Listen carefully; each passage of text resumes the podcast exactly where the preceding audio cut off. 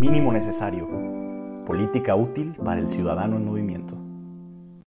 Sean bienvenidos a Mínimo Necesario. El día de hoy vamos a hablar de uno de esos temas fundamentales que es la educación.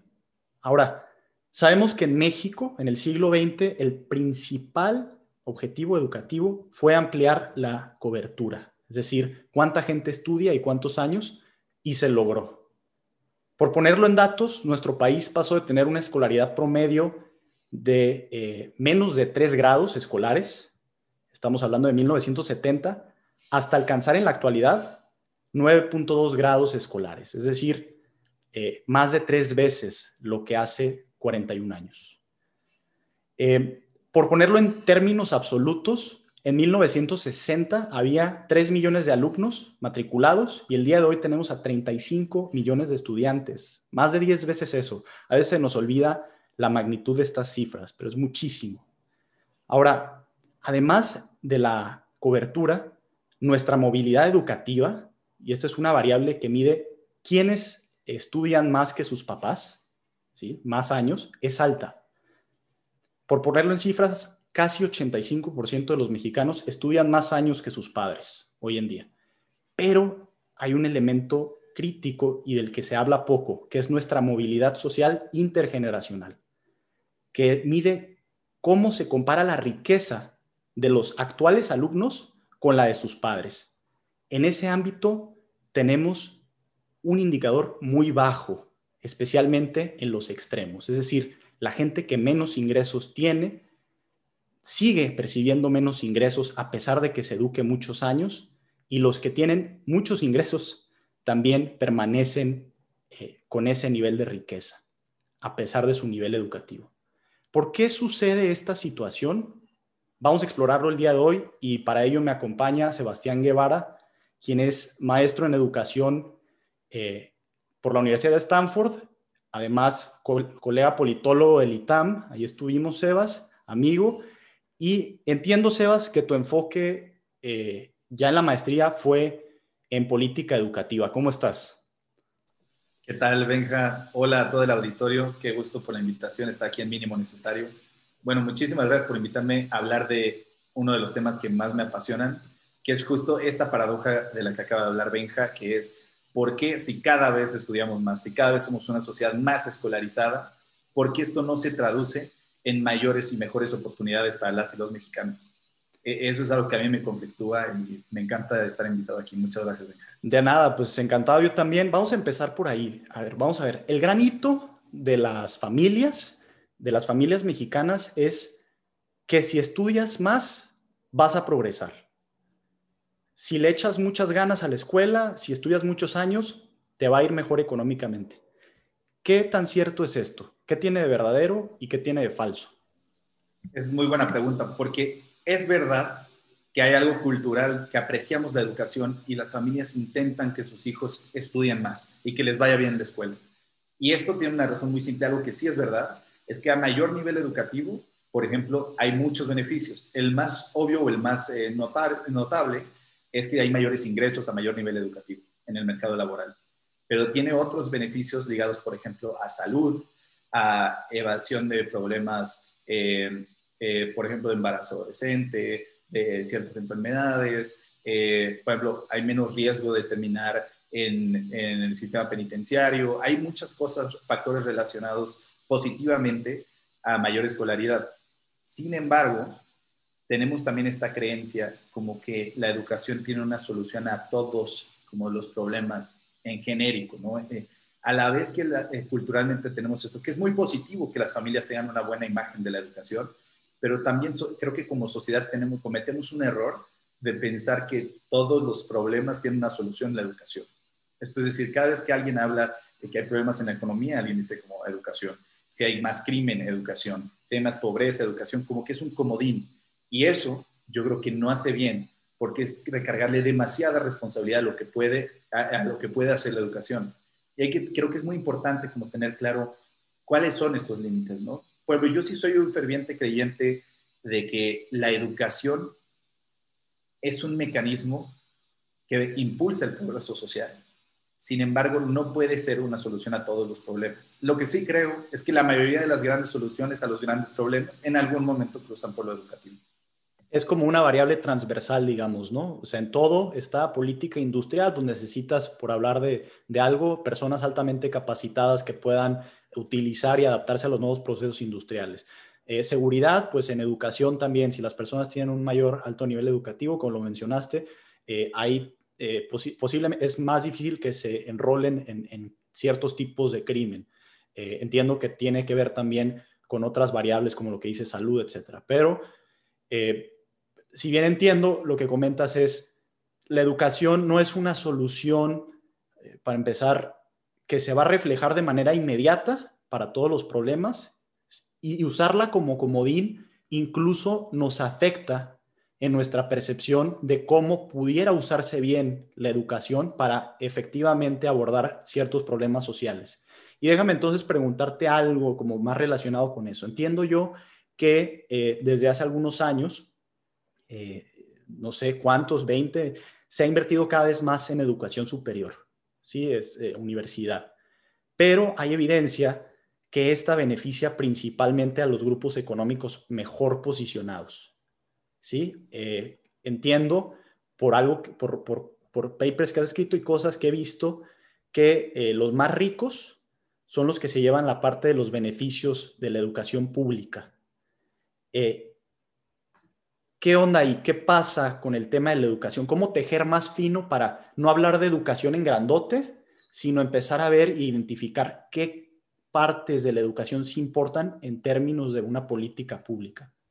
Buenísimo, Benja. Sí, ahí esa pregunta me encanta porque para resolver el por qué la educación no está fungiendo como este motor de movilidad social y, una forma de poner un piso parejo en términos de igualdad de oportunidades, creo que ahí tenemos que analizar entonces quiénes reciben los beneficios de la educación. Eh, ahí, ahí está la clave. Y, por ejemplo, cuando te metes a ver, por ejemplo, cuánto gastamos por estudiante en cada nivel educativo, vemos que en educación, lo que se gasta en cada estudiante de educación superior es aproximadamente un poco más de tres veces lo que se gasta en cada estudiante de básica. Y entonces, digo, esto es natural. En la gran mayoría de los países, si no es que en todos, se gasta más en estudiantes de educación superior que en básica. Pero, por ejemplo, en el promedio de la OSD es gastar dos veces más y en México es más de tres. Entonces, eh, gastamos un poco exageradamente en cada estudiante de educación superior. Y ahí el problema, entonces, eso per se no es el problema aún. El gran problema es quiénes están yendo a educación superior. ¿Quiénes son estos estudiantes? ¿no? ¿Quiénes son las y, los jóvenes mexicanos que van a, instituciones de educación superior que no se limita a universidades? Eh, porque muchas veces cometemos el error de pensar que universidades es todo educación superior, implica también las escuelas normales, politécnicos, técnicos, tecnológicos, bueno, es, hay gran variedad ahí. Y cuando analizamos por el nivel de ingreso, por ejemplo, una forma de catalogar nivel socioeconómico es ver el ingreso de las familias vemos que el, 30% más rico de México, el, el, el decil 7, 8, perdón, 8, 9 y 10, ellos reciben la mayor cantidad de los beneficios de educación superior pública. En privada se concentra casi en el 10% más alto, todos. Pero en, en pública, en realidad siguen siendo las clases medias altas y altas las que se están llevando todos los beneficios. La participación de las familias de bajos ingresos en educación superior es muy baja.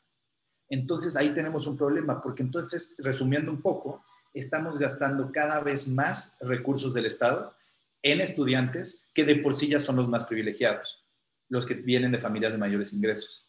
Entonces estamos reproduciendo, esto significa que el sistema educativo, a pesar de que todos estamos aumentando nuestra escolaridad como, en conjunto, como sociedad, dentro de ese eh, aumento la escolaridad, unos han salido más beneficiados que otros y son los que ya tenían más desde antes. Entonces, aquí, aquí está el tema, ¿no? ¿Cómo podemos hacer para que en realidad haya, sí, mayor escolaridad, pero que también se traduzca en mejores oportunidades, ¿no? Que, no una, que un sistema educativo que pueda romper y cerrar brechas de desigualdad y que no las reproduzca o las amplifique. De acuerdo, entonces lo que nos estás comentando aquí, Sebas, es que por un lado tenemos, eh, si bien un entendimiento de la educación muy genérico en términos de política pública, en el que lo metemos como comodín para solucionar muchas cosas, al mismo tiempo, las políticas públicas actuales, las vigentes, no se han hecho con la finura requerida como para abordar este, este tipo de efectos colaterales, es decir, a quién está beneficiando la educación. Y parece que el esquema está hecho de manera que los que obtienen mayores beneficios de la educación superior son los demás ingresos. Bien, entonces estamos hablando de que la educación, además de los beneficios que tiene de por sí, eh, también genera este efecto tangencial que es el de acentuar la desigualdad. Eh, y, quiero conectar esa noción entonces con la idea de movilidad con la que empezamos.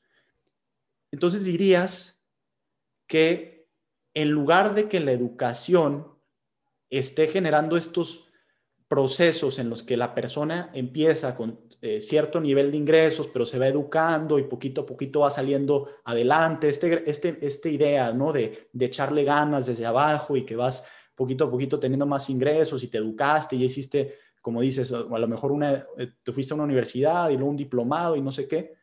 Eh, a lo mejor hay casos eh, eh, individuales que sí, sí funcionan así, pero si vemos la generalidad, lo que tú dirías es, no está funcionando así el sistema, lo que está pasando es más bien que está estructurado de manera que si donde empezaste, posiblemente te vas a quedar ahí, aunque sigas estudiando muchos años o que estudies algunos años más de los que estabas previsto que estudiaras o, o más años de los que estudiaron tus padres.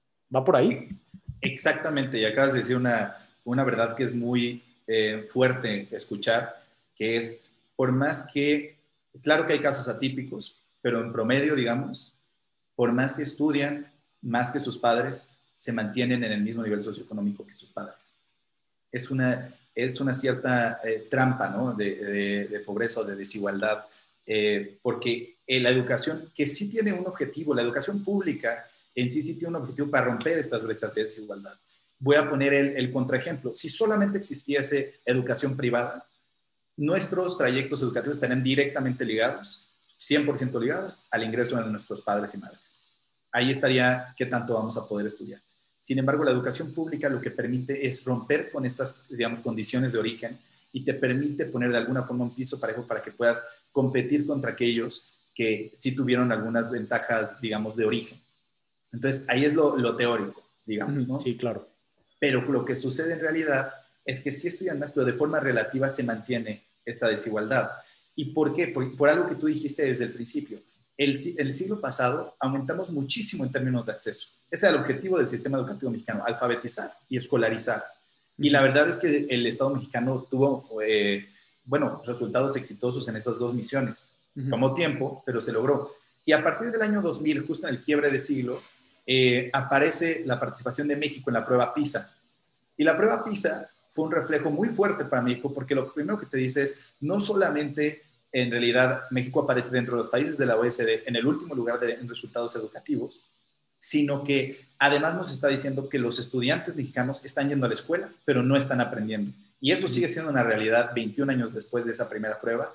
México sigue siendo un país en el que las y los estudiantes asisten, pero no aprenden.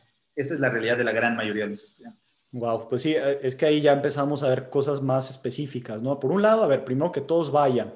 Luego, de los que están yendo, bueno, ¿qué niveles socioeconómicos tienen y quiénes están llevando esos puestos, digamos, educativos? Y finalmente, ya que estás en la escuela, ¿qué sucede en el aula? ¿Qué aprendes? ¿Cómo te comparas contra estudiantes de otras naciones, etcétera? Allí lo que yo tengo entendido es que México es un país que generalmente sale muy mal evaluado en las pruebas internacionales. ¿Ha habido avances hasta donde recuerdas? O sea, ¿hemos mejorado en los últimos 20 años o estamos estancados? Sí, hemos tenido mejoras eh, educativas, sin, ninguna duda. Hasta en términos del gasto de esto que te decía, por ejemplo, sí seguimos gastando más en eh, estudiantes de educación superior, pero poco a poco se va reduciendo. Sí tenemos avances en, en términos de por ejemplo, de calidad, pero eso, no, eso es un poco borroso porque de repente notamos en algunas pruebas avances y luego retrocesos tres años después.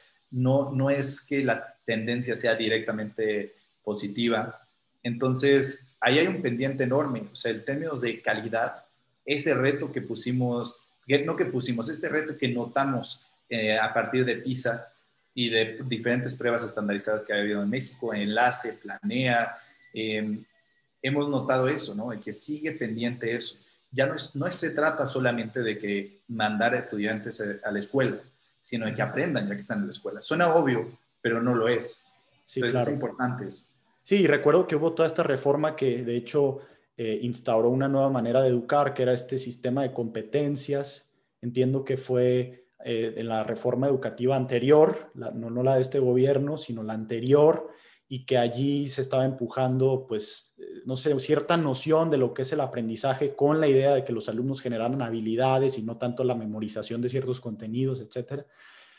Es decir, lo que quiero ver con esto es, parece que el tema educativo en México sufre de las mismas, eh, de los mismos vicios que vemos en otras políticas públicas, que es la variabilidad a través del tiempo y según el partido que gobierna. Es decir, creo que no ha habido un gran consenso en México en torno a la educación, que es un tema que agrega un valor impresionante a la sociedad, que tiene eh, un valor intrínseco más allá nuevamente de los retornos. Ahorita vamos a entrar a ese tema, pero eh, parece que esto también se politiza.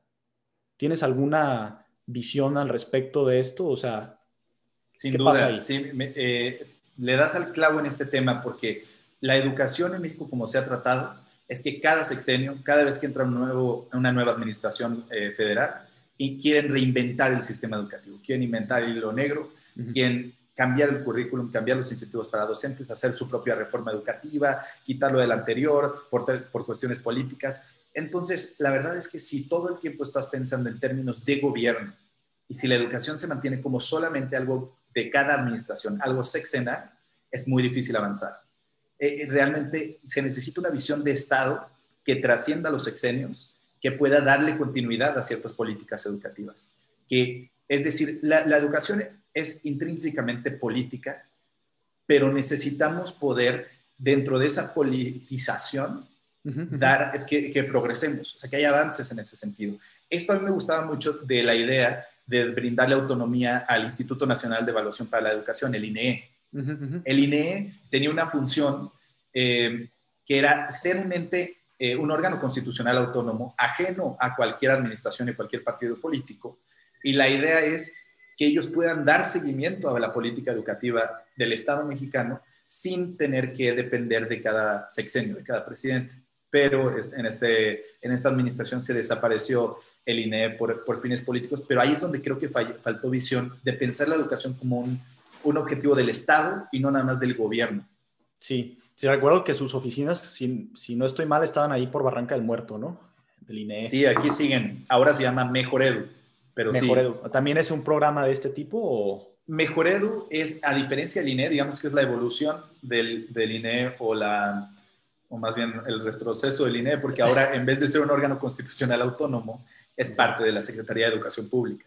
Entonces ya no volvemos al tema de que dependes de nuevo de quién es, eh, qué partido gobierna, quién es el presidente, a diferencia del INE que tenía una visión pues autónoma del federal. Claro, ok. Bien, entonces ahí ya tocamos varios puntos. Eh, calidad creo que nos daría para un podcast entero. Yo mismo, con mi experiencia docente, lo único que quisiera recalcar en este momento es, hay una gran deuda en México hacia los estudiantes. Eh, no creo que sea responsabilidad necesariamente nada más de los maestros, ni del gobierno, ni de las instituciones educativas. Creo que tiene mucho que ver también eh, con, las familias, con el rol que han jugado los padres de familia en el involucramiento de, la educación de los hijos. Eh, pero mi experiencia en aula, que no es muy amplia, pero que sí pude también escuchar de otros maestros con muchos años, es eh, justamente la de eh, pues, un nivel educativo muy bajo, un, nivel educativo muchas veces que repite vicios de generaciones y que no hemos podido salir de esas trampas. Hablaremos de eso, si bien nos va, en otro podcast. Ahorita yo lo que quiero es que tratemos el tema otra vez de la movilidad. A ver, si la educación como está planteada hoy en día en México no está ayudando para generar esa movilidad social, ese incremento, digamos, de ingresos, ¿qué sí lo haría? O sea, ¿qué, qué, qué, quisiéramos ver, pues? Claro, como que sería el escenario ideal para que la educación sí funja como motor de movilidad social. Yo creo que tendría que cambiar tres cosas esencialmente. Una es que haya acción afirmativa en instituciones de educación superior. Es una práctica que se hace en la gran mayoría, si no es que en todos los países eh, desarrollados, y es tener cuotas, por ejemplo, ni siquiera desarrollados, en, países en, vías de desarrollo también. Por ejemplo, en Brasil hay cuotas raciales, es decir, dependiendo de tu raza hay cuotas para entrar a universidad. Eh, en Estados Unidos también hay cuotas raciales. Hay países donde existen cuotas de género para entrar, acceso a educación superior, sobre todo en disciplinas STEM, que es donde más se quiere promover que más mujeres eh, entren. Igualmente, en Brasil tienen, además de las cuotas eh, raciales, tienen, por ejemplo, cuotas por nivel socioeconómico. Esto quiere decir que, por ejemplo, a diferencia de un solo examen estandarizado, pensemos el de admisión de la UNAM, que es un examen, ¿no? 120 reactivos y a partir de ahí agarran a los más altos y se acabó. Pero ¿quiénes son los más altos en un examen estandarizado? Son los que han tenido las mejores oportunidades, son los que tienen más libros en casa, los que pudieron pagar una tutoría para prepararse para el examen, los que desayunaron bien ese día. Todo tiene que ver con tu contexto, no, no con tus habilidades o con tu motivación o con, ¿cómo decirlo?, como tu mérito. Tiene más que ver con tus orígenes. Entonces, una forma de lo que hacen en Brasil, por ejemplo, es que, digamos que reparten a los estudiantes por nivel socioeconómico, hacen todos el mismo examen y después los dividen por nivel socioeconómico. Y en vez de que entren los, digamos, los 10 que de hasta arriba, entra, por ejemplo, dos de cada nivel socioeconómico, los dos más altos de cada nivel socioeconómico. Si entran los mejores, sigue siendo eh, una, lucha por quiénes son eh, los mejores y las mejores estudiantes, pero de esta forma estás incluyendo un aspecto que es estos jóvenes, que son los mejores, digamos, de su nivel socioeconómico, no podrían entrar si no estas cuotas. Y en Brasil ha tenido muy buenos resultados. Mucha gente, cuando le cuentas de la idea de cuotas, piensa que va a tener un efecto negativo en calidad. Pero la, evidencia internacional demuestra que esto no es cierto. Que en realidad los estudiantes, aunque vengan, provengan de distintos orígenes, por ejemplo, normalmente cuando entran, sí están muy dispares en sus habilidades y conocimientos pero cuando egresan de la institución de educación superior, normalmente ya están igual.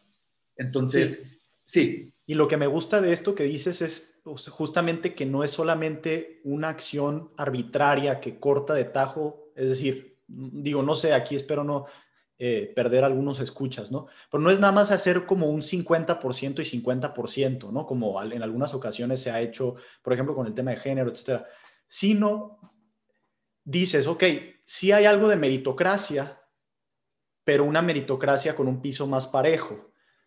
Metes a los dos mejores del decil más bajo también, pues. No, no metes a todos los del decil ni, ni, ni, lo haces eh, de manera eh, mitad y mitad, sino que sí, de alguna manera, das jugada a cierto esfuerzo personal, a cierta, eh, cierto rol de las familias en las que están, etcétera, pero al mismo tiempo permites que esto se, se empareje ya a través de las clases, ¿no? Exactamente. Pensar que una sola prueba te va a decir realmente quiénes son los que merecen o han, hecho el esfuerzo para entrar a educación superior es realmente ser muy simplista porque no, no reflejan eso. Una prueba estandarizada no. Y así son las admisiones en la gran mayoría de instituciones de educación superior en México. Ok. Entonces, una, acción afirmativa. ¿Hay otra, otro elemento por ahí que traigas de cómo sí, se debería de ver? Exacto. Hay otro elemento que, de que no se habla mucho en términos de política pública, pero que a mí me interesa mucho, es el de orientación vocacional.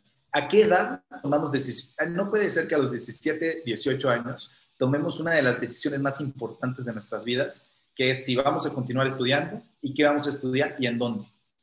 Esto, en realidad, es una decisión que la mayoría de nosotros tomamos, pues básicamente a ciegas. Y lo puedo decir de verdad porque los estudios muestran que la gran mayoría de estudiantes o eligen su carrera porque en la familia es lo que desean. Por ejemplo, si es una familia de contadores, voy a estudiar conta, pero o por otro lado, porque es la universidad más cercana. Entonces yo voy a la más cercana físicamente, geográficamente, y en esa ya busco una carrera que no esté tan mal. Entonces yo creo que falta un esfuerzo de parte del Estado que nos permite como jóvenes ayudarnos a que nos guíen en nuestra trayectoria de vida. Eh, mucha gente cree que esto no es un problema público, que es un problema privado, pero definitivamente en términos de capital humano, que es una forma de entender la educación, la asignación de recursos de capital humano y que las y los jóvenes más talentosos, por ejemplo, en deportes, terminen en deportes, que los más talentosos, en, las más talentosas en matemáticas terminen estudiando disciplinas STEM, em, que la asignación de recursos humanos del Estado, por supuesto que me parece un problema público. Entonces, esa es una segunda, orientación vocacional de verdad. Esa es una que a mí me, me interesa y apenas se comienza a hablar un poco de eso. Y la otra es sin duda, no, por más que hagas cambios de cuotas, de orientación vocacional, pero no le inviertes un poco más a calidad en educación básica, lo único que vas a hacer es que van a llegar jóvenes a educación superior que no tienen las capacidades mínimas que uno espera de un estudiante universitario o de cualquier institución de educación superior.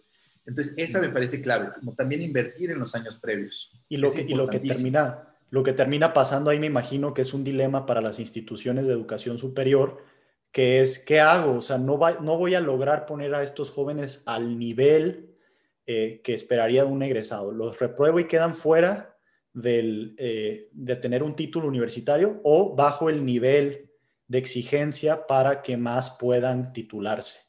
No sé si hay estudios al respecto de esto, pero sería bueno verlo, ¿no? Sería es, ver es muy interesante. Este, qué, qué, está pasando ahí, ¿no? Eh, ok, entonces resumo estas tres cosas, Sebas. Acción afirmativa, buena orientación vocacional, realista, eh, no nada más un examencito ahí. Y tres, eh, esto último que estás comentando. Ok, entonces vamos ahora sí eh, a la parte un poquito más polémica de, de, estos asuntos, ¿no?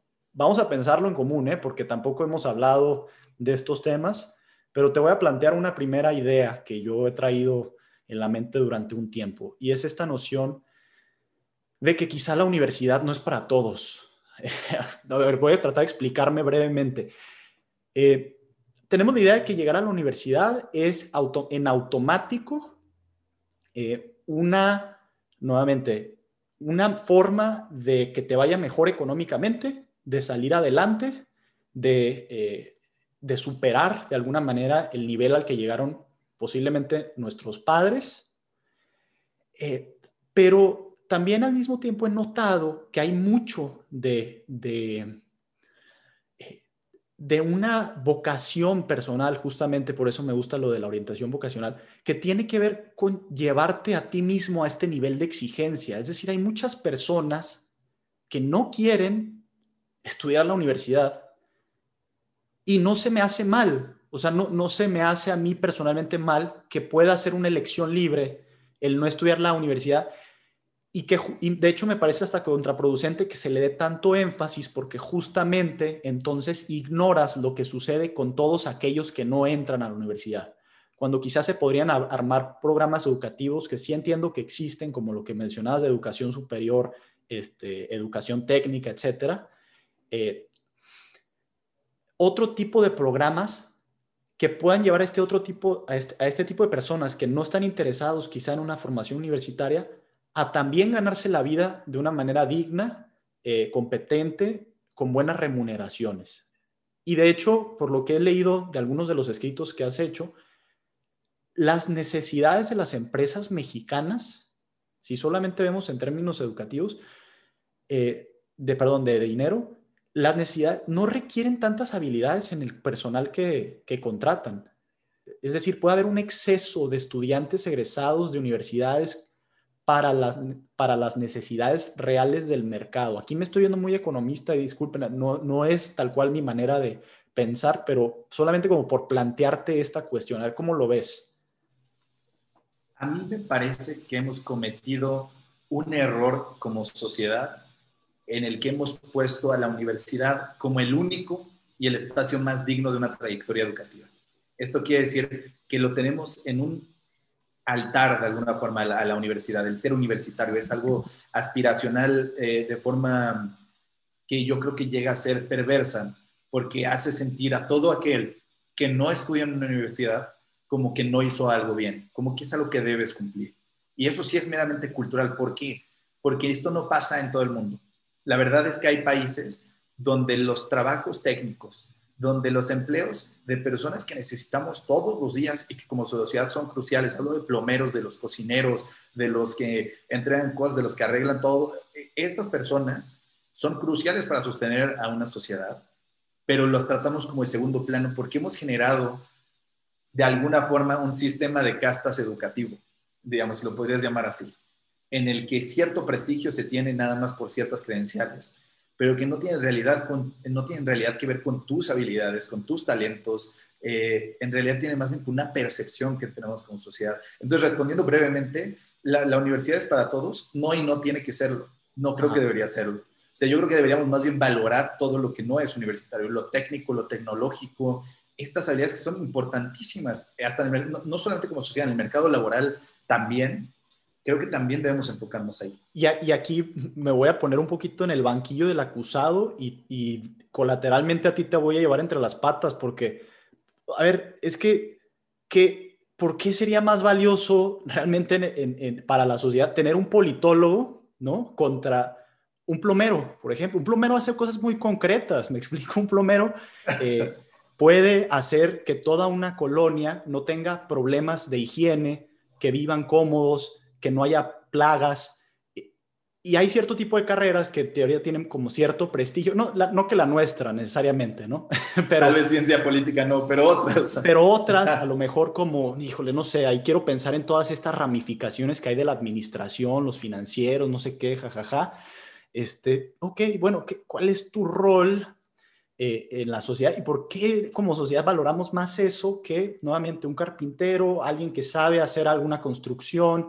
Eh, no sé, son, son cosas que vamos a dejar al aire. Voy por una segunda cuestión ahí como polémica. Eh, y es el hecho, y aquí me voy a contradecir, que la educación no debe de estar supeditada al mercado.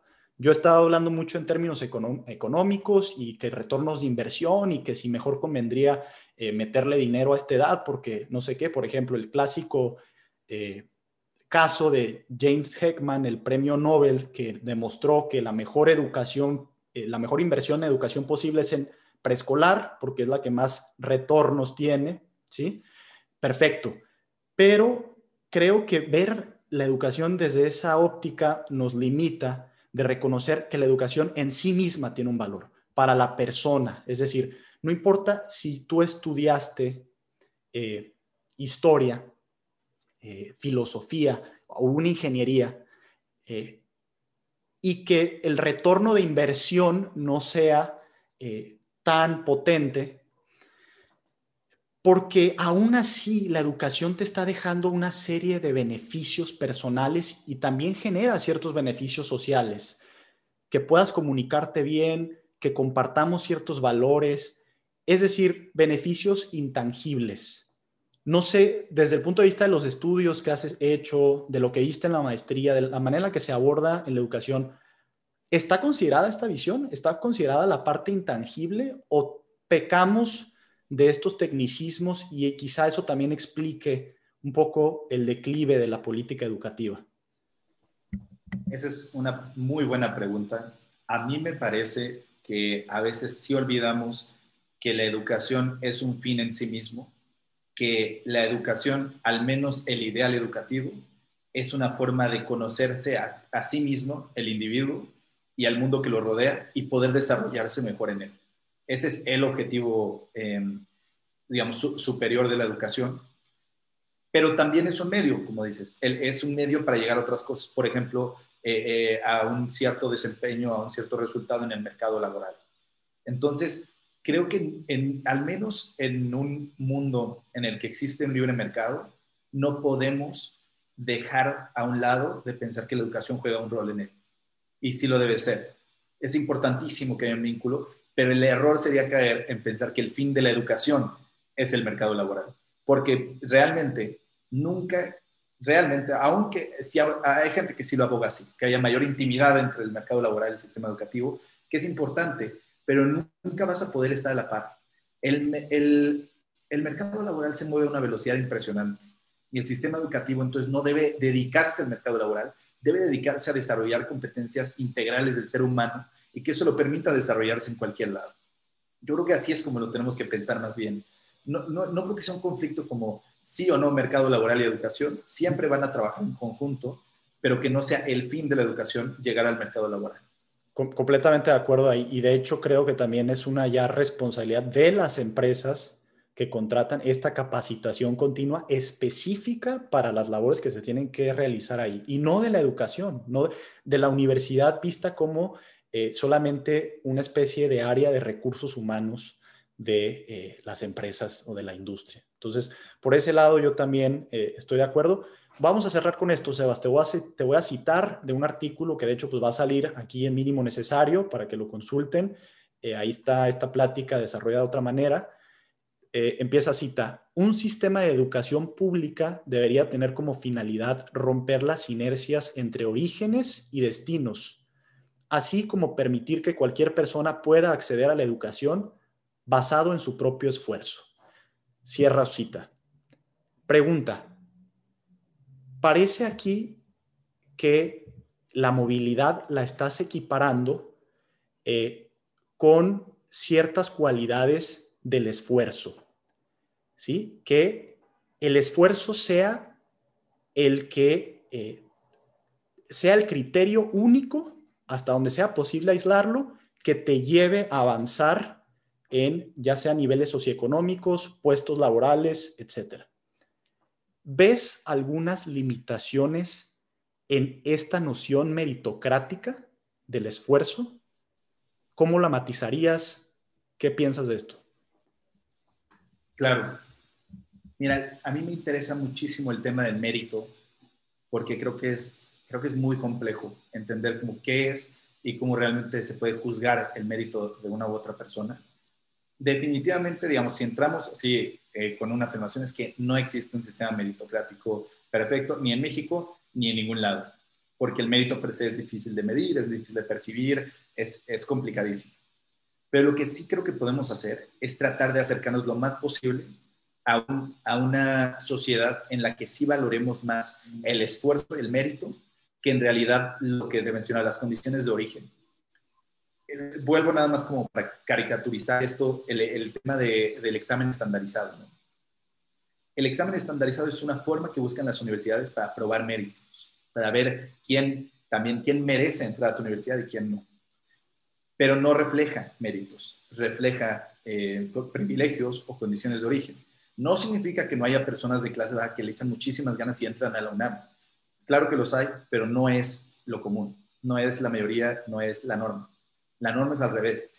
Entonces creo que lo, que pienso con esa cita es que el sistema educativo debe intentar acercarse lo más que puede a ser un sistema justo en términos de mérito, o sea, medir el esfuerzo de la gente y no nada más, por ejemplo, una prueba. Eh, creo que podemos, tenemos que aprender acercarnos más a un sistema educativo que sea holístico, que desarrolle los talentos de cada persona, dejar de pensar que todos somos un mismo bloque que debemos repetir y repetir y repetir y que todos salgamos después de años y años del sistema educativo como soldaditos igual, sino que cada persona es genuinamente em, única y eso tiene una riqueza enorme en sí mismo y que estandarizar lo único que ha hecho ha sido como romper un poco con la creatividad y con lo que nos hace únicos y creo que un sistema educativo exitoso es ese que te, que te explota todo lo que tú quieres ser, que te permite ser la mejor versión de ti mismo y que promueve todos tus talentos. Creo que ese es como el, el, mayor eh, éxito al que puede eh, tirarle un sistema educativo. Y creo que es posible, creo que nada más es cuestión de pensarlo de esa forma, dejar de pensarlo todo como estandarización, repetición, eh, las clases tradicionales a las que nosotros nos tocaron en primaria, en secundaria, y pensarlo más cómo desarrollo a esta persona, cómo puede esta persona ser la mejor versión de sí misma. De acuerdo. Pues bueno, hemos dicho varias líneas, creo que ahí están. Por ejemplo, hay que tejer más fino para hacer buenas políticas educativas de buen nivel, o sea, hay que ver no solamente eh, quiénes, eh, qué educación se está dando, sino quiénes están entrando, cómo hacerle para involucrar a más eh, estratos de la población, permanecer con esas políticas a lo largo del tiempo. Hemos hablado un poco de algunas consideraciones que pudieran estar sobre la mesa, como el tema de, la cuestión vocacional, el tema de las cuotas y finalmente pues hemos explorado como otras ideas por ahí, ¿no? Que si la universidad es para todos, que si se pudiera mejorar el sistema educativo eh, con ciertos ajustes. Eh, vamos a dejarlo hasta aquí. Recordemos nada más bueno, quiero, quiero quedarme con, con, con una noción. quiero, quiero preguntarte, tú, a ver, tú que además de, estar eh, estudiando estos temas ya hace algunos años, estás trabajando en educación pública,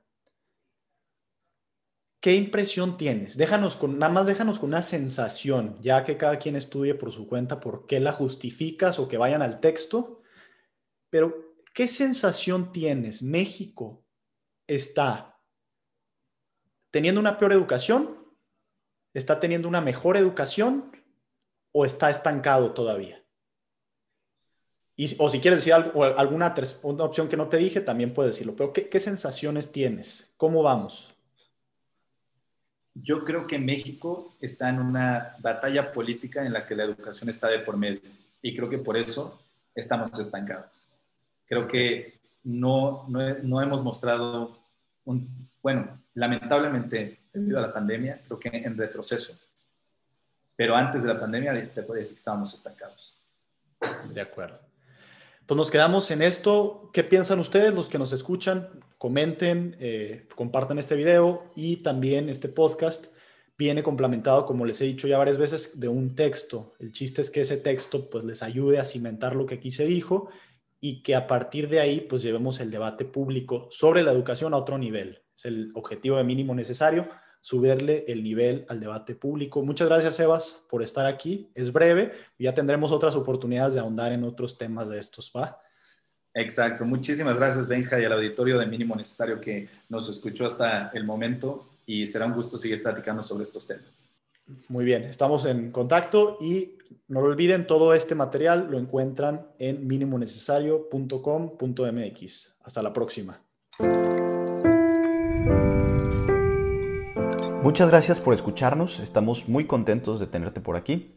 Nos ayudarías mucho si compartes, te suscribes y recomiendas este canal. Nos vemos a la próxima.